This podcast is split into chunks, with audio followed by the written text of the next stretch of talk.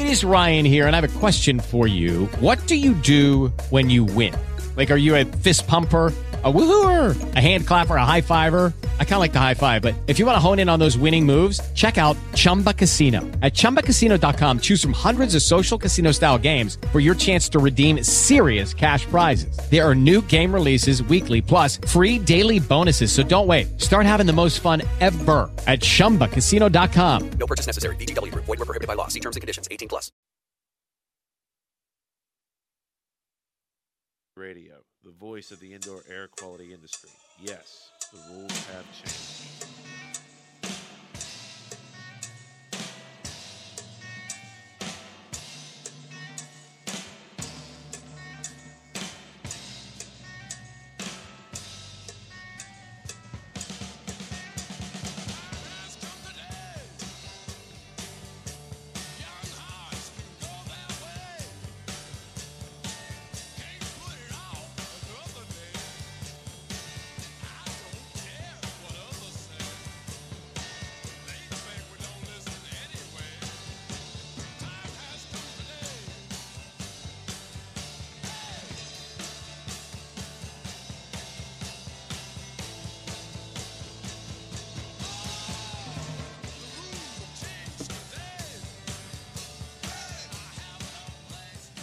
Good day, wherever you're listening from, and welcome to Indoor Air Quality Radio, I A Q Radio, episode number eighty-eight, on Friday, July eleventh, two thousand eight. My name is Cliff Zlotnick, or the Z-Man, and here with me in Studio B in Coriopolis, Pennsylvania, are the wingman, Chris Boizel. Good afternoon, Cliff. Hey, thanks for coming, Chris. And guest host, Environmental Anne.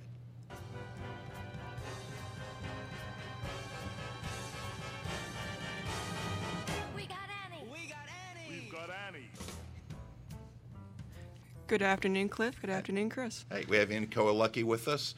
Uh, my guest host, Radio Joe Hughes. We expect to be participating remotely from Rockville, Maryland.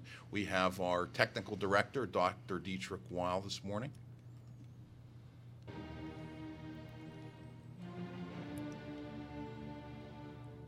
How you doing, Dieter? Well, I can barely make out that this was, we were like two or three notes from Beethoven. Okay, well, we, we had to cut you short. Okay. Our goals at I A Q Radio are to be interesting, informative, and entertaining. On I A Q Radio, you'll hear the views and opinions of the hosts and our guests. You can contact me at cliffzlotnick at unsmoke dot com. You can contact Radio Joe Hughes by emailing to him at joe.hughes at I A Q training dot com. Today's segments include the Microban Trivia Question, an interview with our guest, Doctor Chin S. Yang, P H D, and our traditional roundup. We'd like to thank today's sponsors, Indoor Environment Connections, the newspaper for the I E Q industry. Subscriptions and advertising information available at I E connections dot com. Dri-Eaz products, providing equipment for drying water-damaged homes and buildings. Dri-Eaz is first in drying solutions. D R I dash E A Z dot com. Jon Don products, where restoration and abatement contractors shop at J O N D O N dot com. Microband Systems, the microbial management company at microband systems dot com. In order to contact the show live by phone or text message, simply go to w w w dot talkshoe dot com website and follow directions to obtain a PIN number. Our show I D number is one five four seven. We appreciate suggestions, we'll answer your questions, and even take requests if you email us at info at I A Q training dot com. Last but not least, please visit the I A Q Training website for the most current dates for the training you trust at I A Q training dot com. Com. All right, uh, trivia time.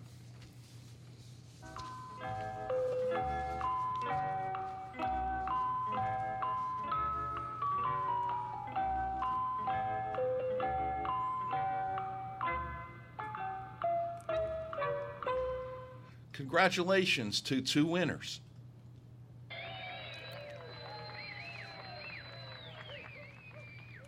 Matt Fredrickson of Clark Seif Clark answered the hurricane question, and Dan Reed of Intuitive Environmental Solutions answered the influenza question. Microban trivia question for Friday, July eleventh, two thousand eight. The subject matter for today's trivia question is microscopes. For his many great contributions, many discoveries, research papers, and design prototypes, who is widely recognized as the father of microscopy? Thank you. All right. Tell you a little bit about our guest this afternoon.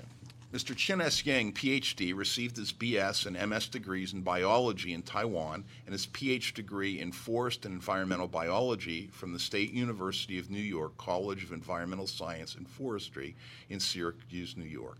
Over the last twenty-five years, he has worked with physicians, public health officials, industrial hygienists, and environmental and occupational health scientists on various issues of fungal and bacterial exposures. Doctor Yang has given numerous scientific and technical lectures and seminars and has published more than fifty scientific articles, as well as ten reviews and book chapters. He is co-editor of two scientific books on mold and dealing with microbial problems in the indoor environment. He currently joined uh, a group to start Prestige Environmental Microbiology, Incorporated, and serves as its scientific and technical director. How about Doctor Yang's intro music? Microscope eyes, microscope eyes, microscope eyes, microscope eyes, microscope eyes, microscope eyes.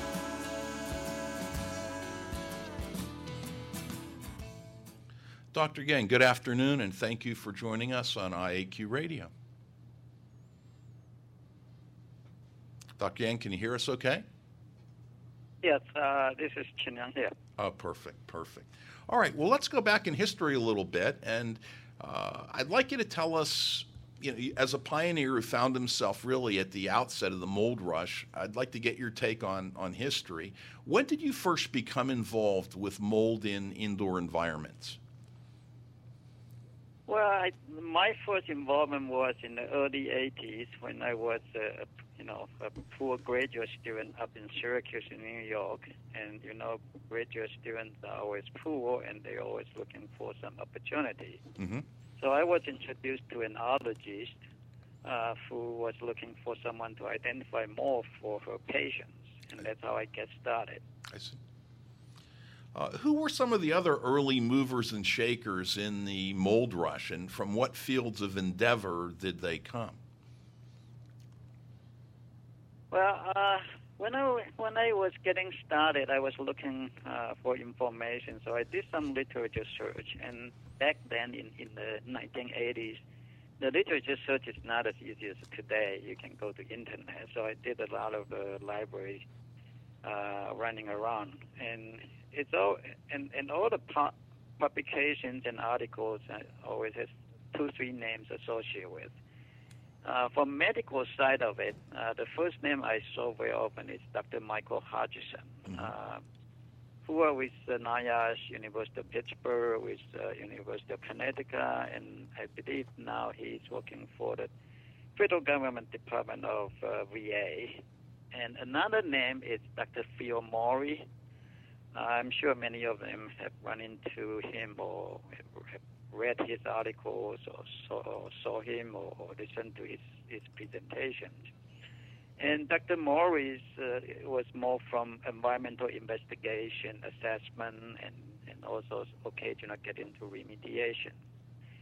Now, the third name I saw it every so often is Doctor Harriet Birch. Uh, she's also a mycologist, and she has worked with Doctor Hodgson and And Doctor Morey, and I believe then she was at the University of Michigan. So these are the roughly about the three names I, I run into uh, very frequent and often in the literature. So that was uh, pretty much what, what happened in the, in the early nineties, I mean eighties.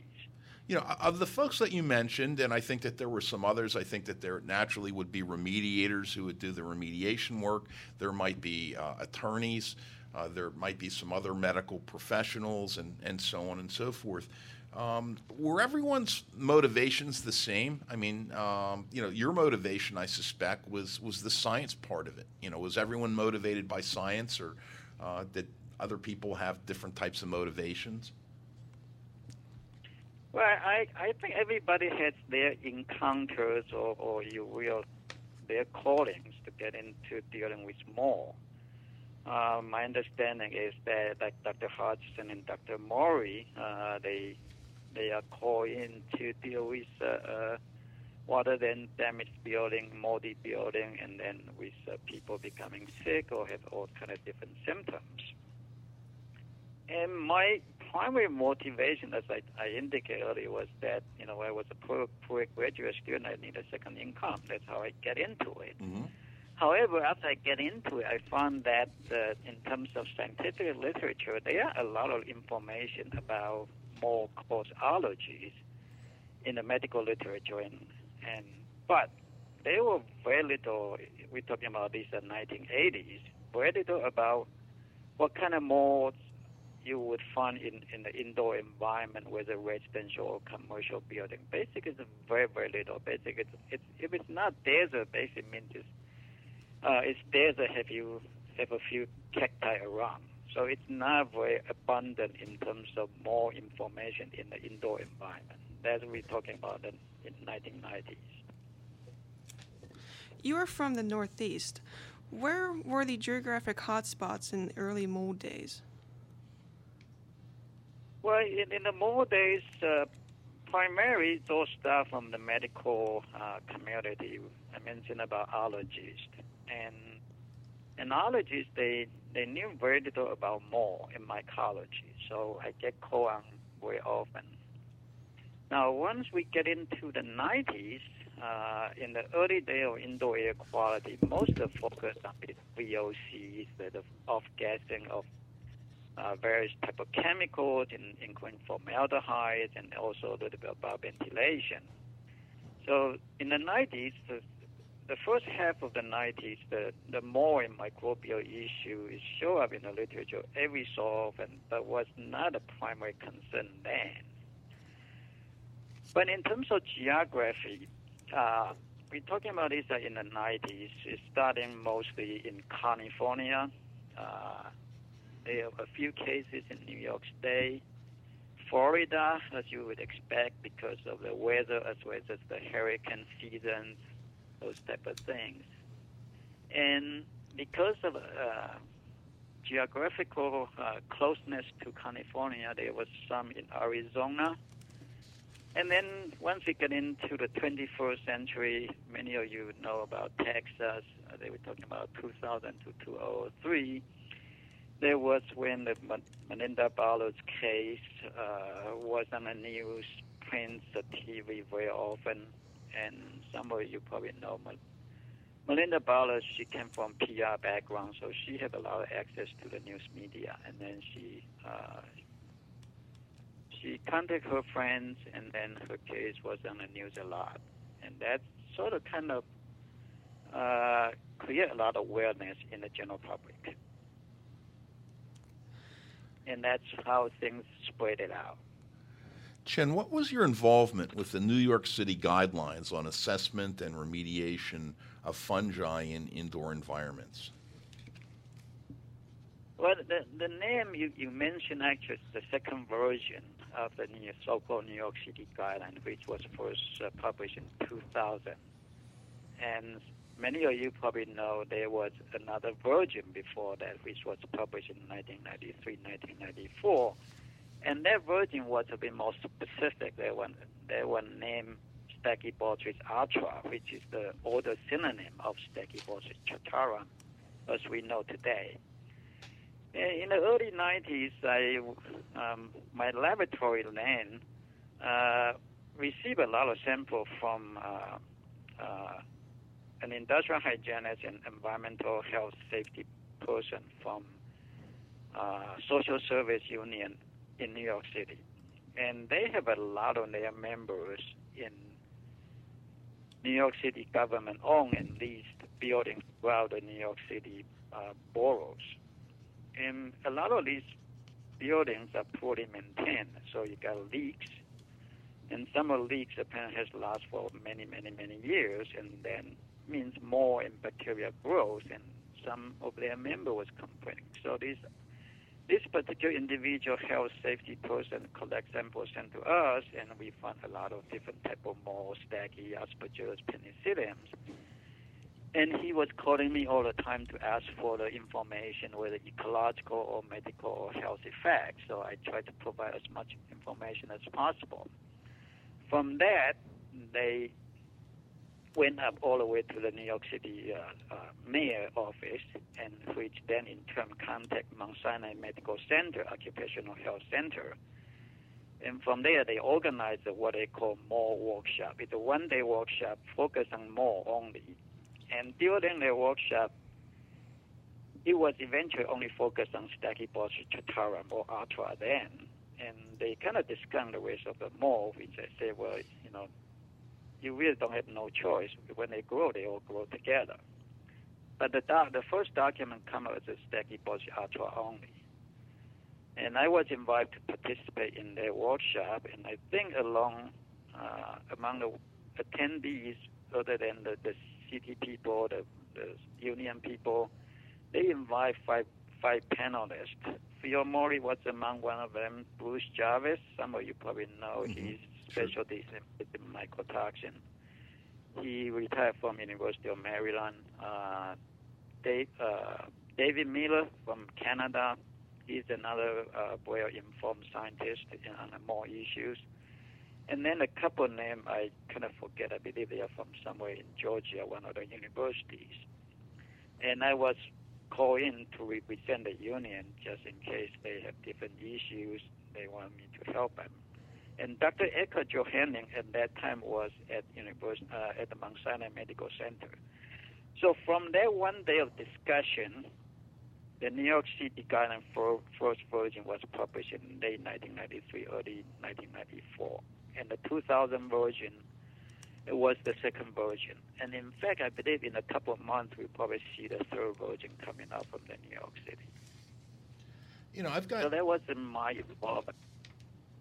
You know, the, the New York City guidelines on assessment and remediation of fungi in these indoor environments uh, uses size of the affected area as the criterion for its remediation recommendations. There's another document, and this document is the I I C R C Mold Remediation Standard S five twenty, and this document has a uh, a different view. It says that the size of the affected area really doesn't matter, and, and opines that these three conditions exist. Uh, condition one is a normal fungal ecology in the background. Uh, condition two is that there are settled spores from this condition three area. And this condition three area is an area where we have actual growth. Do you have an opinion on, you know, when it comes to mold remediation projects, does the size of the affected area really matter?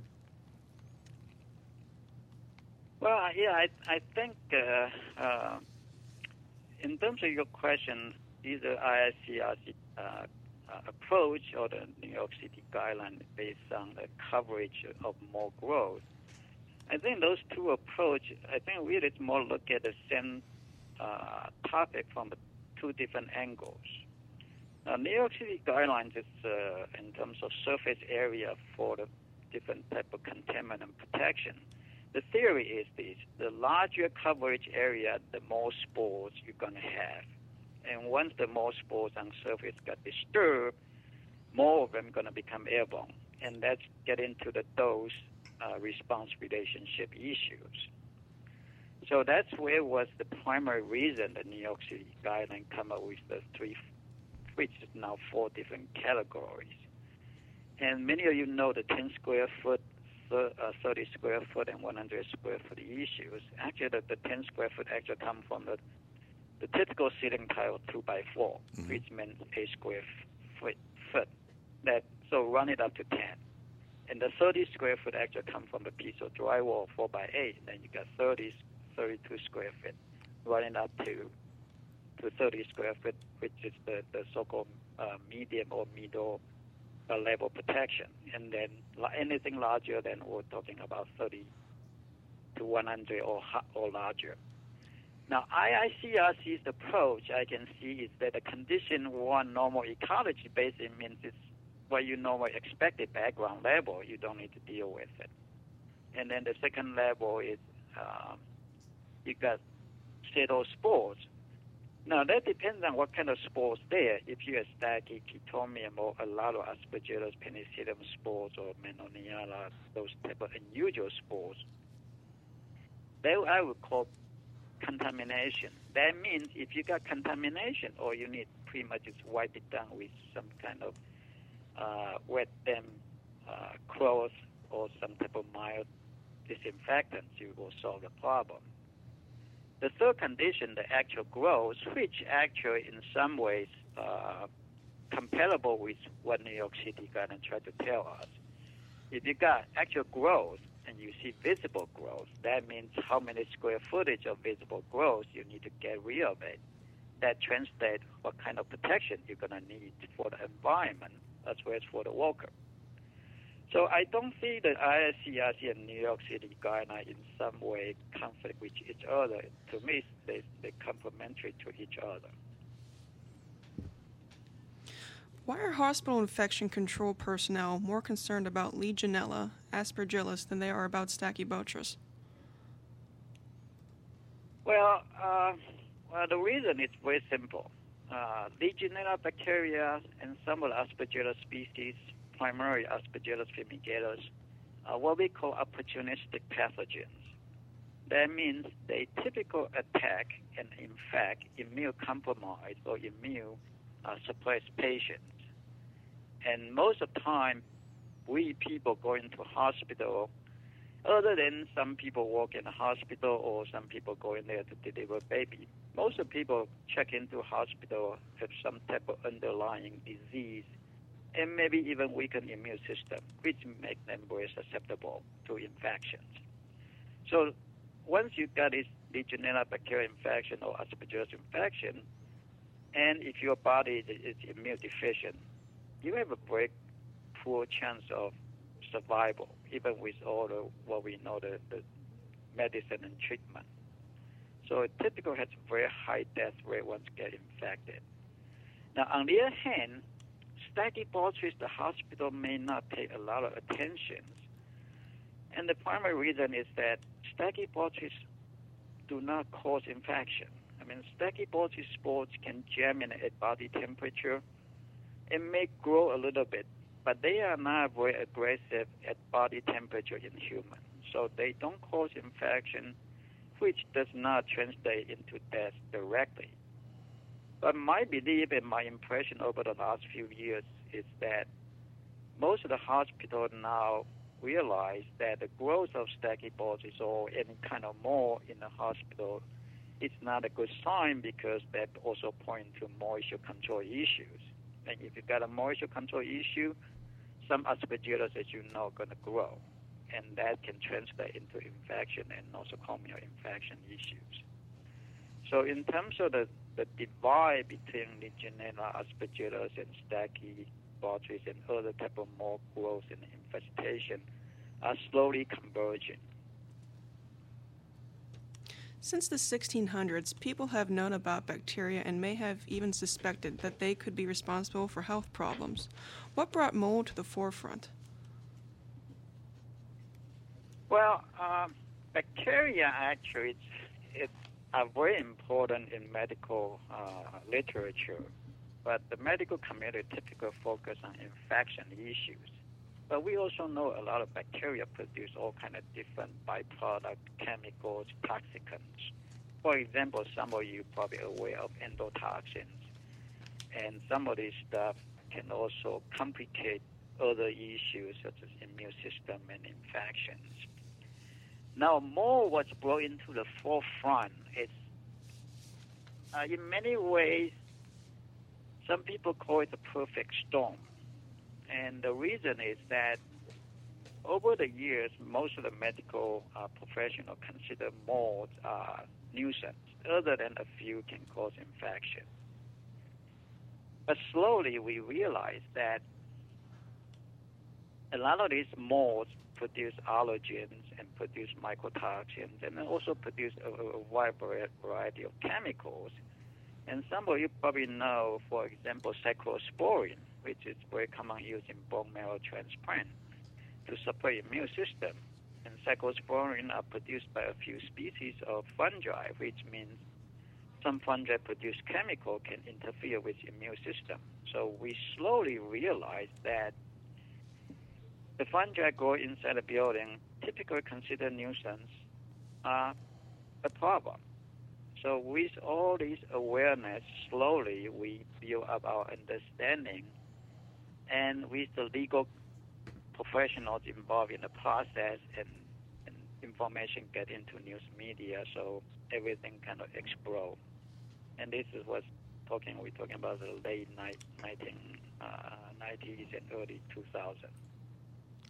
Chin, how can you account for your acknowledgement as the preeminent microbiologist in these noteworthy early mold cases, and what made P and K the preeminent mold lab? You know, what were you doing different personally and, and with the business that your competition wasn't doing? Well, I think it's, when you deal with mold or any type of uh, microbial associated with problems, the bottom line is going to be the scientific knowledge. And you need to know what kind of organism you deal with. Now, in terms of dealing with mold, uh, there's a specific uh, discipline of the science we call mycology. And mycology is the scientific study of fungi, molds, and yeast, and also lichens. Now, there are not too many mycologists internationally. So the study of mycology is typically very limited to the universities. And also within the mycology, there are certain specialties. For example, some mycologists specialize in mushrooms. Now, mushrooms don't typically grow indoors. So the mycologists specialize in mushrooms. They don't deal with the type of mold grow indoors very well. So that limits the number of mycologists know how to deal with the type of mold grow indoors. And because of my training and my interest and my contact and the need to deal with, with the allergy patient, their molds, and I start looking into the literature, and also because of my training and my background into the ecology of the type of mold species found indoors. And then I try to pass on to this information to educate the professionals, whether the C I H is for the or professional engineers or the uh, environmental professionals who are dealing with various type of mold issues. So the bottom line is it's passing the information, educate the people uh, how to use the information. And I think that's what the people want. It's not a typical uh, laboratory. You produce laboratory reports and give it to the to the user or whoever submit a sample, and that's it. That's not not what people want. They want to know what do the result in your report mean, and how they can apply those results into their specific project, or their specific building, or the specific house. I think this is probably a good point to stop. I think I'm going to allow, I'm going to bring on Doctor Weil, and he may have some questions or comments from really the first half of the show. Sure. Dieter? Uh, yes, let me go back to my telephone, not the speaker phone here. Let's turn, there we go. Uh, yeah, I listened very carefully, and uh, Doctor Yang gave away his age. I also remember going to libraries and when there were no Xerox machines and you had to read the book and abstract it yourself.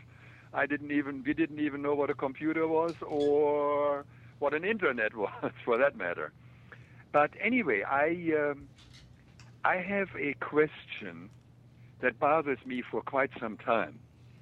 And I went through something not similar or parallel, in a parallel development. I was around, and I was at the University of Pittsburgh, where I worked, by the way, with uh, Michael Hodgson.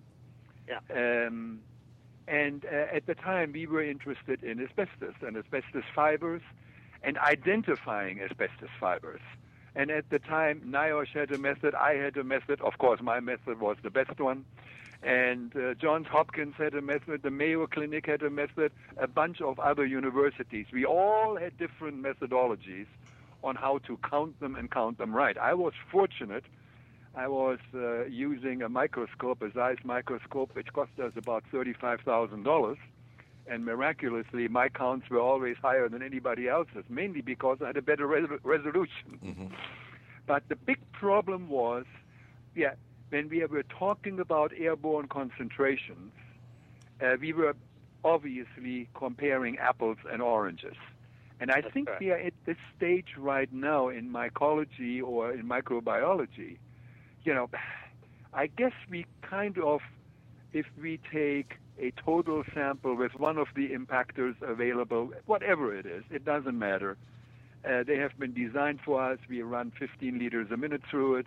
Uh, there's an impaction parameter which impacts uh, uh, particles onto a slide, and that slide is then removed in the laboratory, and we look at it with a microscope. And that's where the problem starts. I know a, mic- uh, a laboratory over here.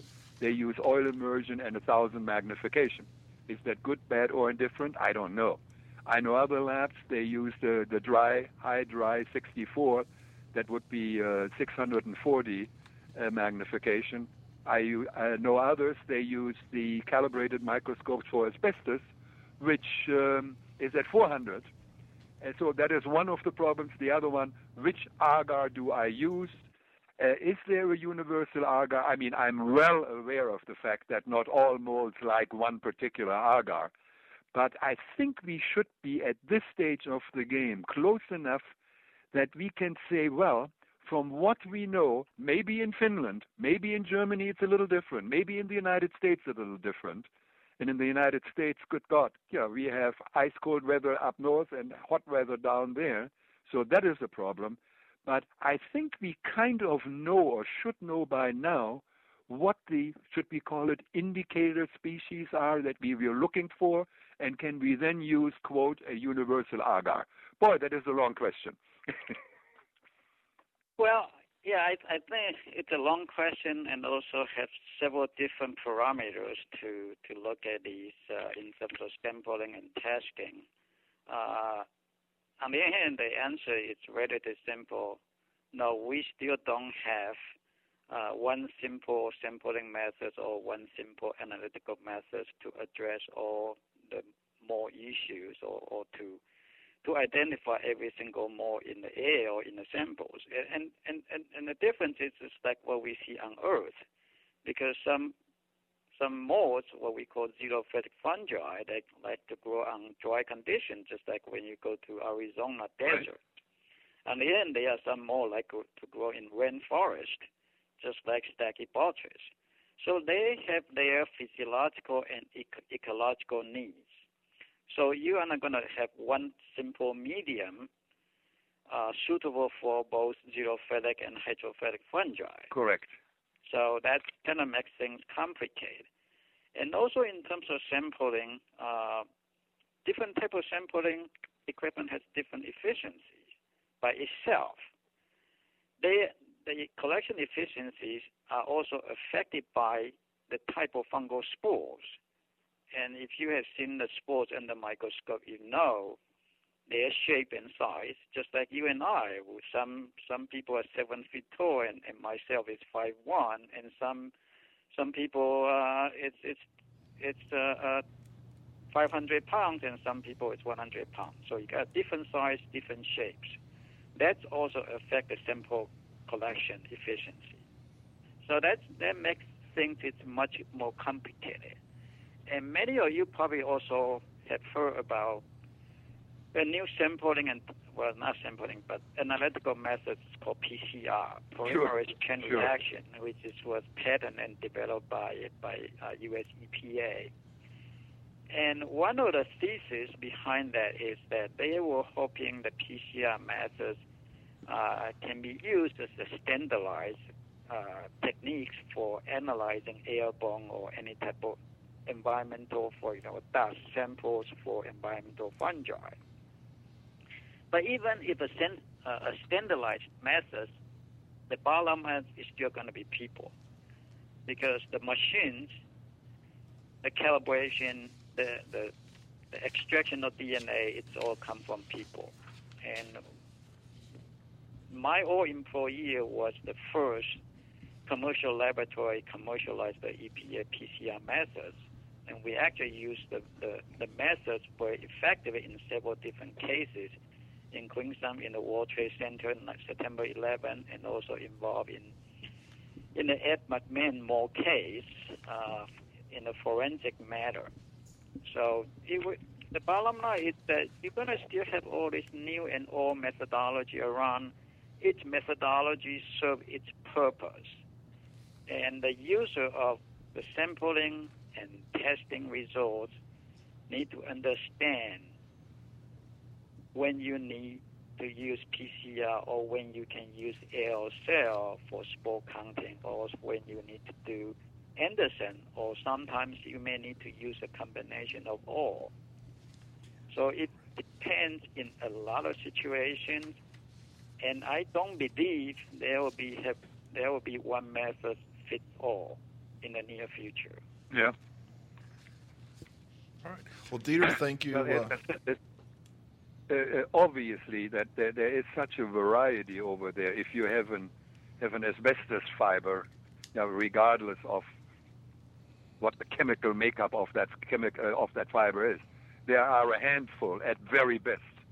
And here in in in, in, in, in this arena, we are you know, working with you know, several hundred different species, and uh, which which which makes uh, things uh, interesting. Yes.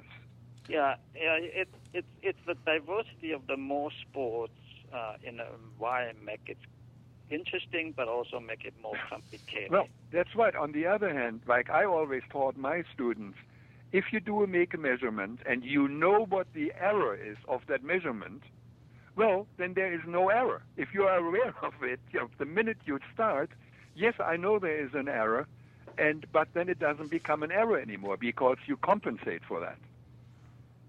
And well, that, that's true, but you know, if if if you know the error, you always can can make a correction. That's right. Well, and yeah. But you know, go back to what you talked about asbestos. Kind of interesting is that I, I actually also did several years of asbestos. I, I'm aware of that. and and that's that's an in, interesting inter, uh, intersection with the airborne mold was that when I was analyzing somebody's P C uh, the P C M samples. And as you know, that they are definition of fibers, one to three. One to three, longer than five micrometers, yes. That's right. And some of the most spores actually fit the definition. and and during spring seasons, a lot of certain part of the country, you have a lot of these article spores fit the fiber definition. Now, I'm in my college, so when I look at it, I know that you know what it is. Spores, but they fit a definition, so I also have to count them as fibers. That is that is correct. This is that is the methodology that yeah. the E P A slash NIOSH tells you. That if it's that, yeah. you've got to count it. Yeah. So. Yeah. Even though you may know it's a nylon fiber or whatever, well, that doesn't matter. That's correct. Uh, they they simplified the methods, and I knew they were uh, legal and practical uh, uh, reasons for that at the time. Yeah. And um, you know, not not everybody could do everything. Or for that matter, go and look at every fiber with an electron microscope. Back there were you know, only a handful of microscopes available in this country when I started that. This is forty years ago, yeah. Yeah. All right.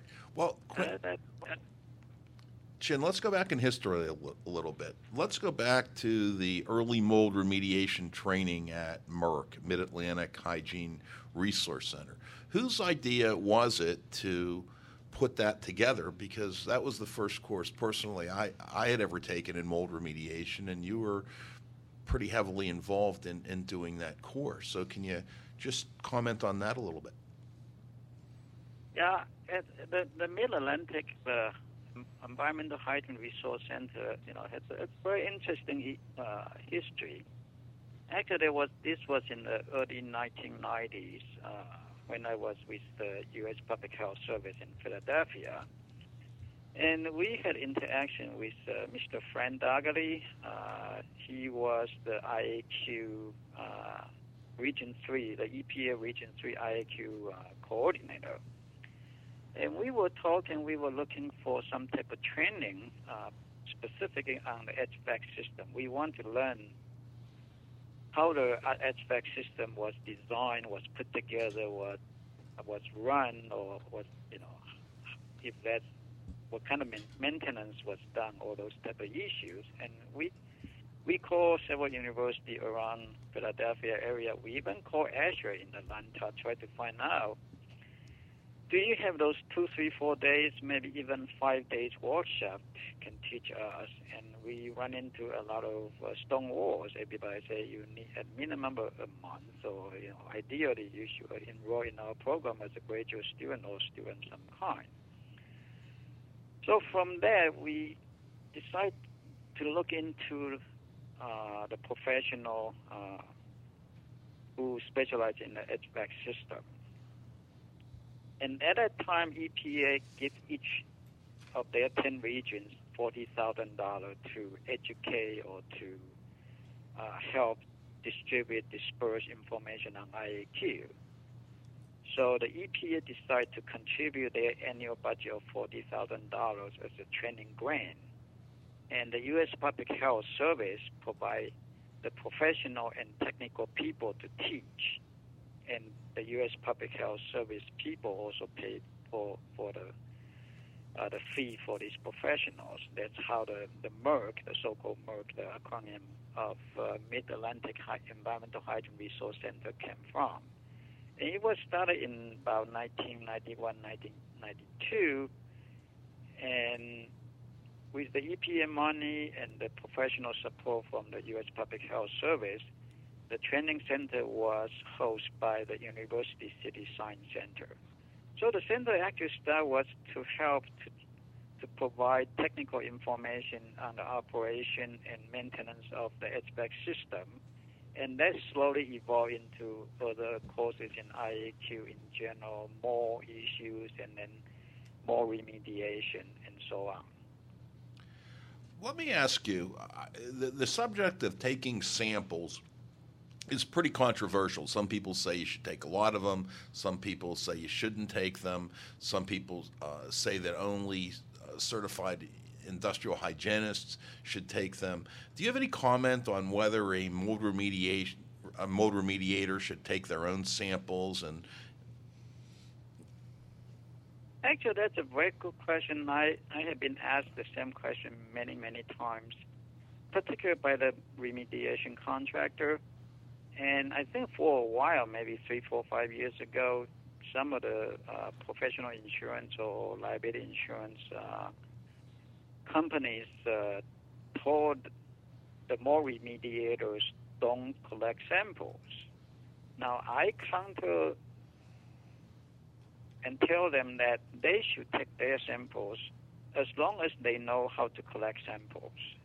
And the reason is that, you know, when you do more remediations, an industrial hygienist hired by the building owner or the, some, the owner of the property as a third party to collect so-called clearance, or sometimes we call it quality assurance samples. Now, the problem is this.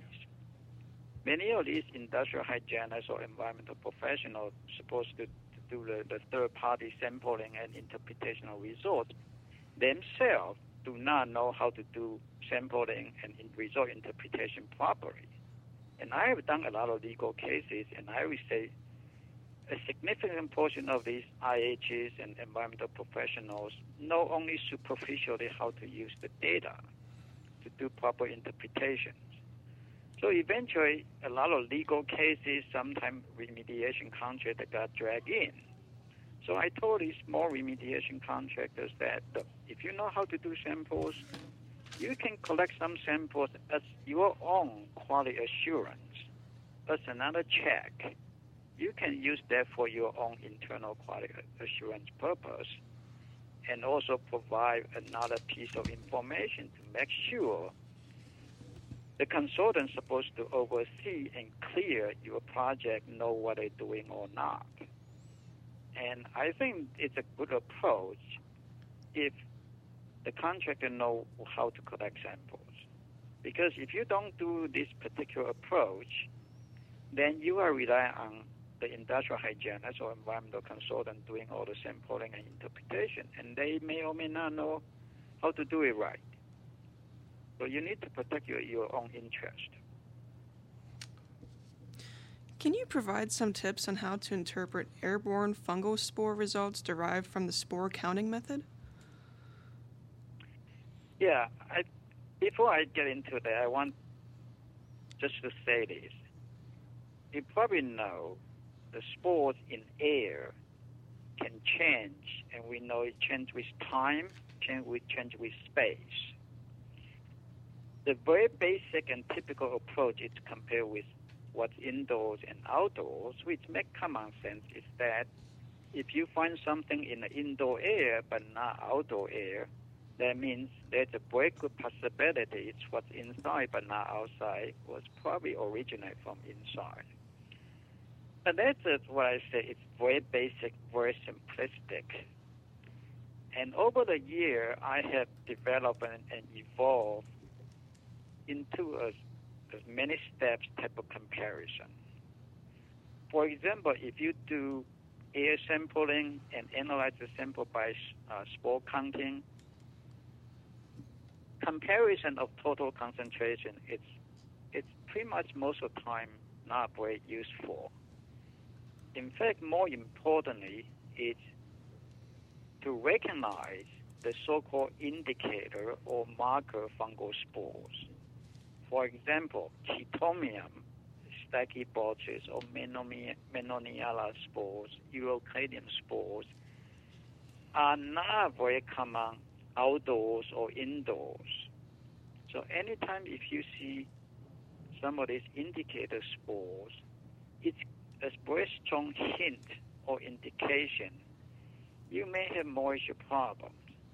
Now, if you get this hint, then you compare your nose, say, yes, I know this building has water damage history. Then when you put two and two together, then you get, you have a better picture. Now, a lot of time people also very focused on so-called Aspergillus penicillium spores.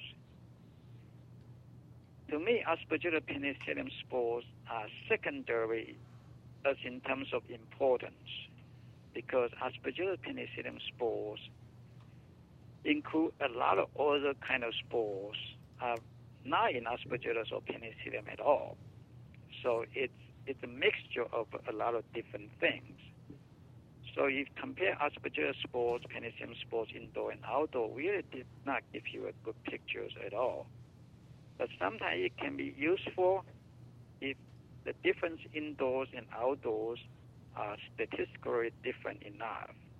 That kind of implies to tell people that sometimes you may need to do statistics to compare what's indoors and outdoors to see if they are in fact different. I a lot of times see consultants say, okay, indoors Aspergillus penicillium one hundred, outdoors eighty. So one hundred is twenty spores per meter cube higher than outdoors, then yes, you got a problem. Now, if you do statistics, one hundred eighty indoor and outdoors may not be different enough at all. So the approach can be very complicated. The general principle of indoor and outdoor comparison is fine, but there are more details we need to look into. And in a lot of these microbial data, you're going to find they are actually including two sets. The first set of data are the I Ds, what we call qualitative results. And the second set of data are the numbers. Now, numbers are always relative. Don't use microbiological data of numbers in absolute conditions.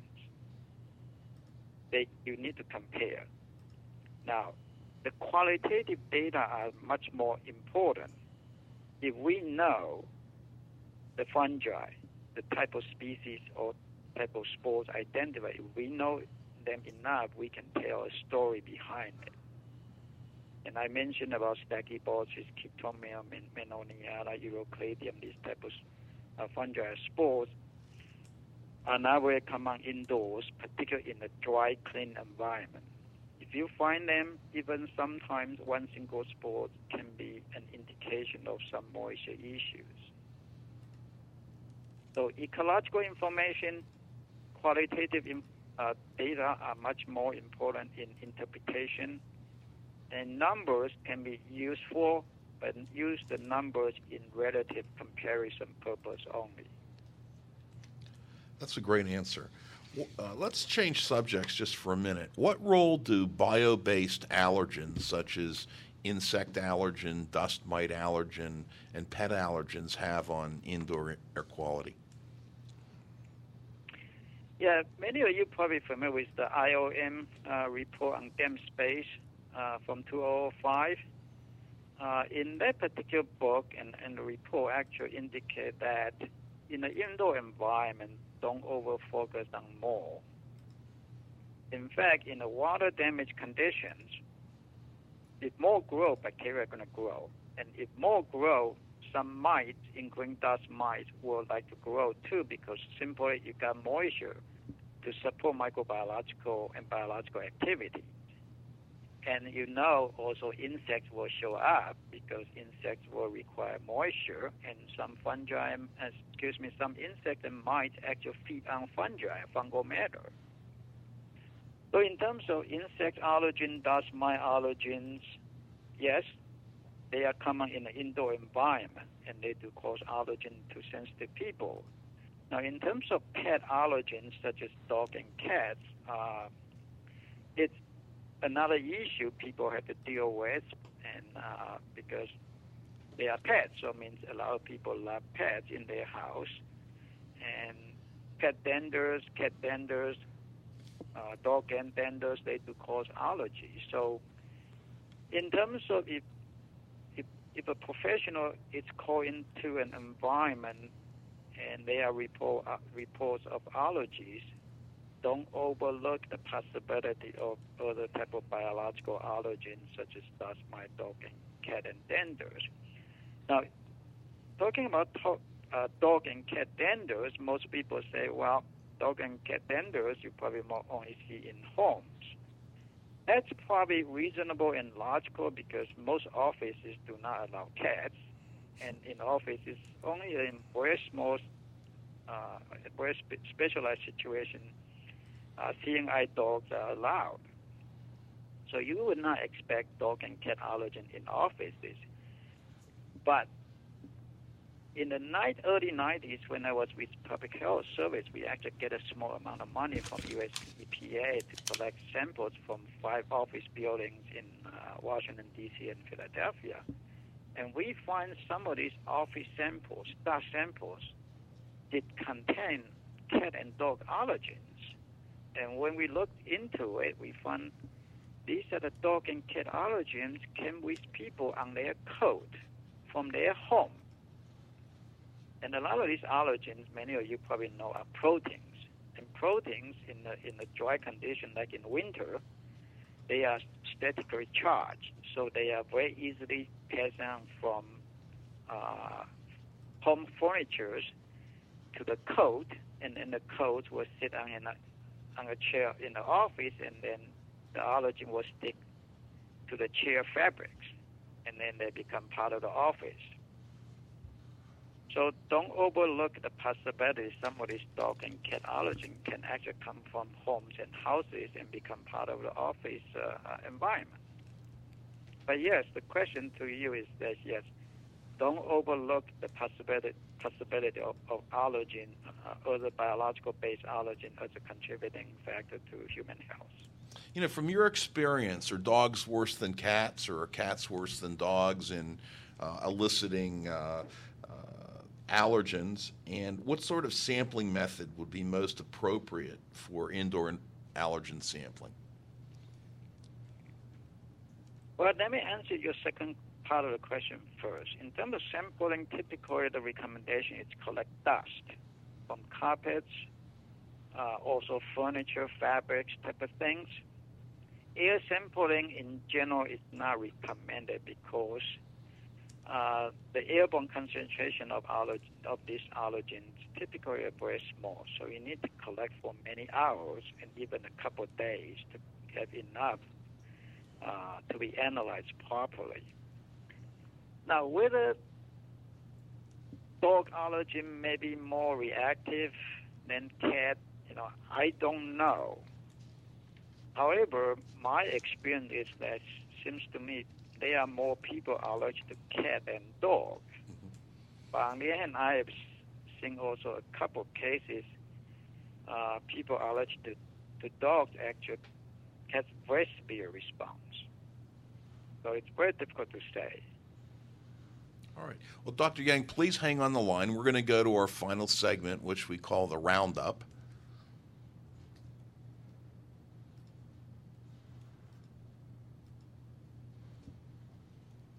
Move 'em on, hit 'em up, hit 'em up, move 'em on, move 'em on, hit 'em up, raw hide. Cut 'em out, ride 'em in, ride 'em in, let 'em out, cut 'em out, ride 'em in, raw hide.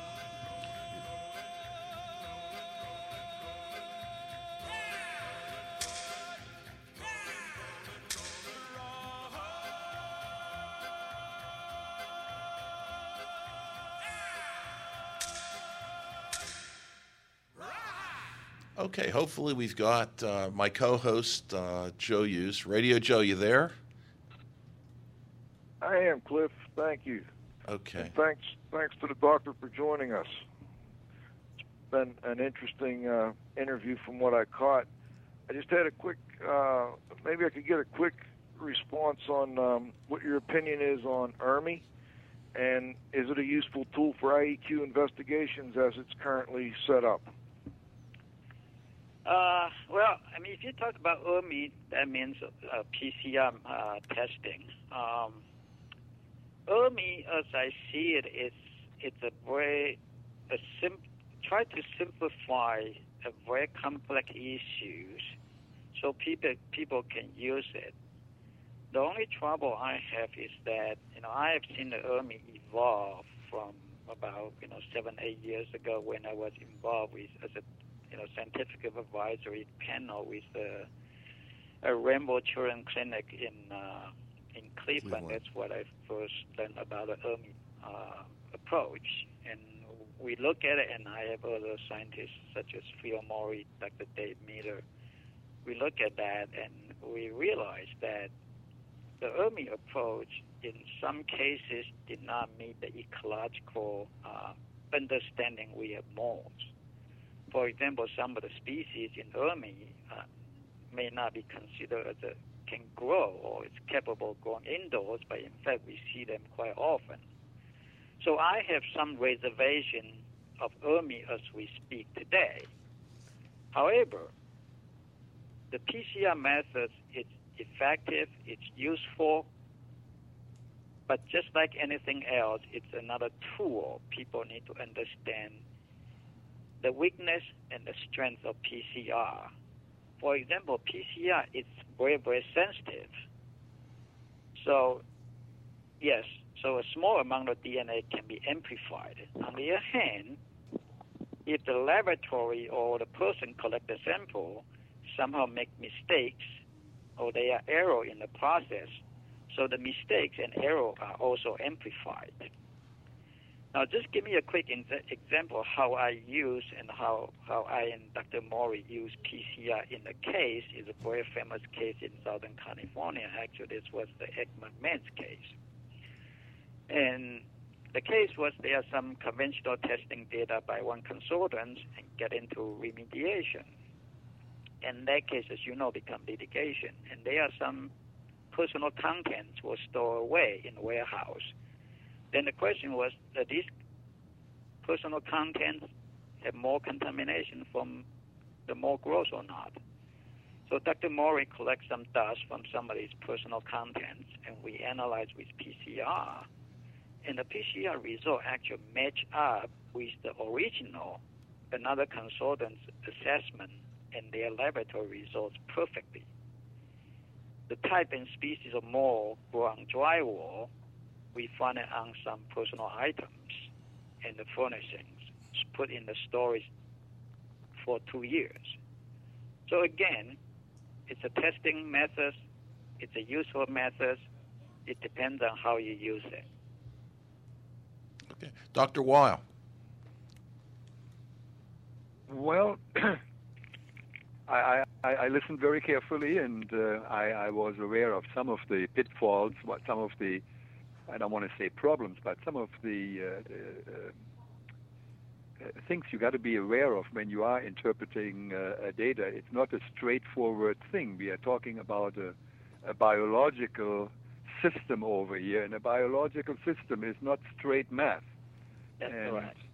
Uh, I, I remember I learned that many, many years ago before I was even interested in mold and mold remediation uh, from the laboratory when uh, we, we looked at bacteria uh, at the Graduate School of Public Health, University of Pittsburgh, and I was the original engineer, not really.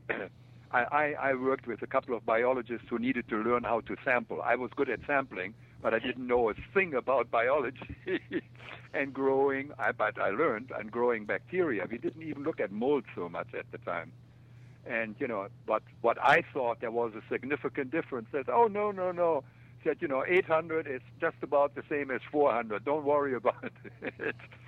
And I, I looked at it later on statistically, and sometimes, yeah, with small numbers, if there would have been one bacterium more, uh, it would have thrown everything the other way around. So it's not, you just can't look at a naked number and make a wonderful decision. That's probably the bottom line. That's correct. It, it, it, it's, you know, with all the testing you do, if the consultants, the I H Es, or whoever have the data don't know how to do the interpretation correctly, this is, you know, we are wasting time to collect samples and wasting money to have the sample. Yeah. But I, yeah, on the other hand, there are also sometimes other people, and I, I uh, was in a, in a cross-examination that was years ago, where a lawyer tried to tell me um, that uh, there were uh, there were numbers by ASHRAE were used uh, for indoor air uh, carbon dioxide, and a thousand was yeah below a thousand was okay, and above a thousand was bad, and you know we, I argued. Uh, for twenty minutes with a uh, lawyer uh, who wanted to tell me that his client was exposed to one thousand fifty p p m of carbon dioxide and that he had significant damage from it. And, uh, you know, you sit there and uh, he, he, he put all his money on the one thousand. And I said, well, if, if that same person, your client, if he exhales five thousand parts per million of carbon dioxide, I don't think a thousand will really hurt him. But uh, again, that's a biological thing, and people look at the numbers and number game only, and uh, that's when uh, things happening. That's correct. The, the C O two one thousand p p m issue was, was misused. Oh, yeah, it was, absolutely. Now, I know exactly where it came from. Yeah. It was misused in, in the nineteen eighties and yep. part of nineteen eighties. That sounds just about right. Yep, that's yeah. when uh, uh, I I worked with those issues. Yes. Yeah. I have a question for you. Is Stachybotrys chartarum really the bad actor is made out to be? Well, it depends on where you look at it. Mm-hmm. Uh, Stachybotrys chartarum, uh, it, it was well known uh, to produce mycotoxins. And by the term, you know, I, I did not create a word mycotoxins. It's been in the literature for probably seventy, eighty years. So it means this does have the toxic effects.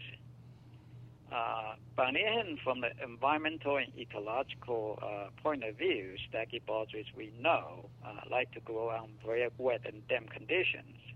And typically in long-term water damage, wet and damp conditions. So from an ecological point of view, anytime you see Stachybotrys grow, growing, kind of give you an indication that the environment was wet and damp for a period of time.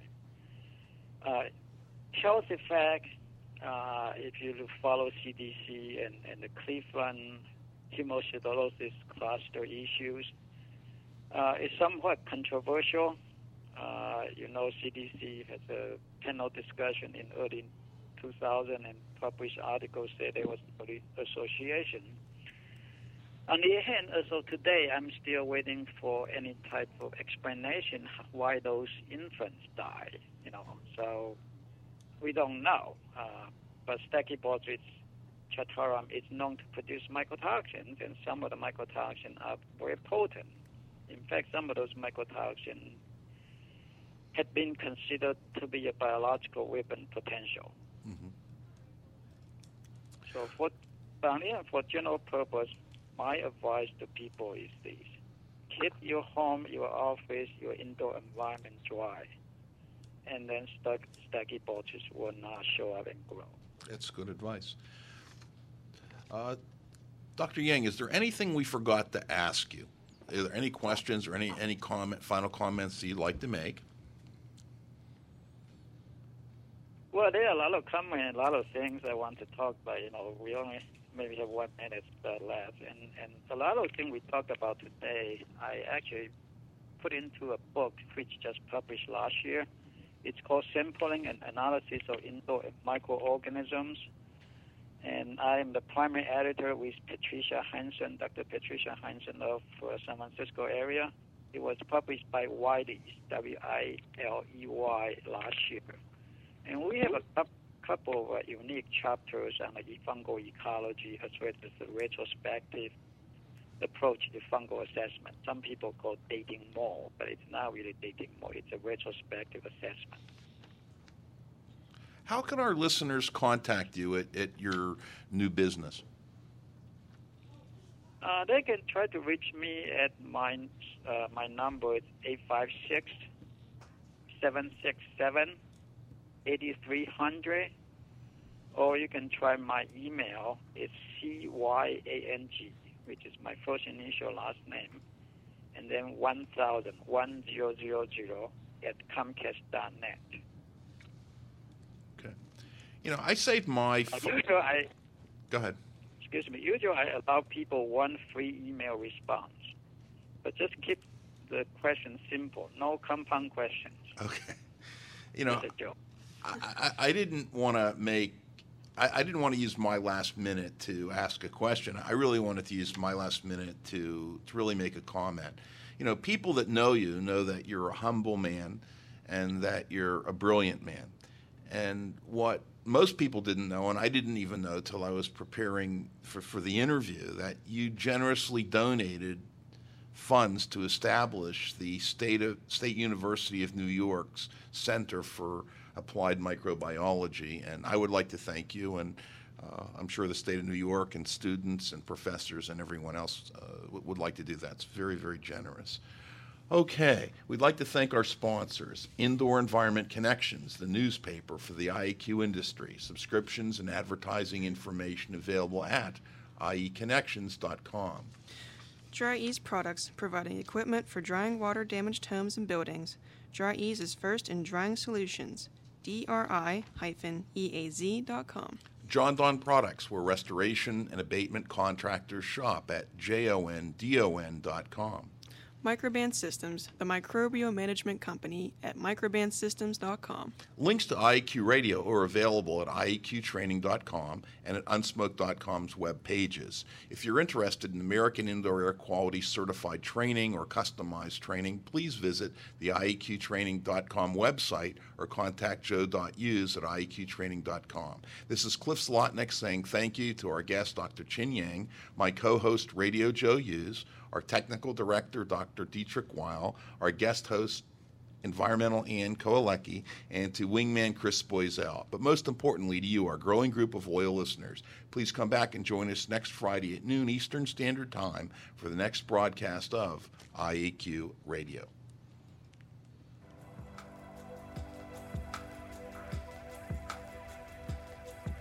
This has been another I A Q Radio production.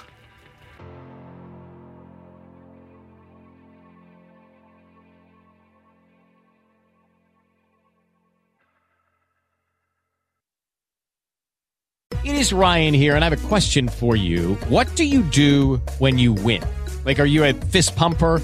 A woohooer, a hand clapper, a high fiver. I kind of like the high five, but if you want to hone in on those winning moves, check out Chumba Casino. At chumba casino dot com, choose from hundreds of social casino style games for your chance to redeem serious cash prizes. There are new game releases weekly, plus free daily bonuses. So don't wait. Start having the most fun ever at chumba casino dot com. No purchase necessary. V G W Group. Void where prohibited by law. See terms and conditions. eighteen plus.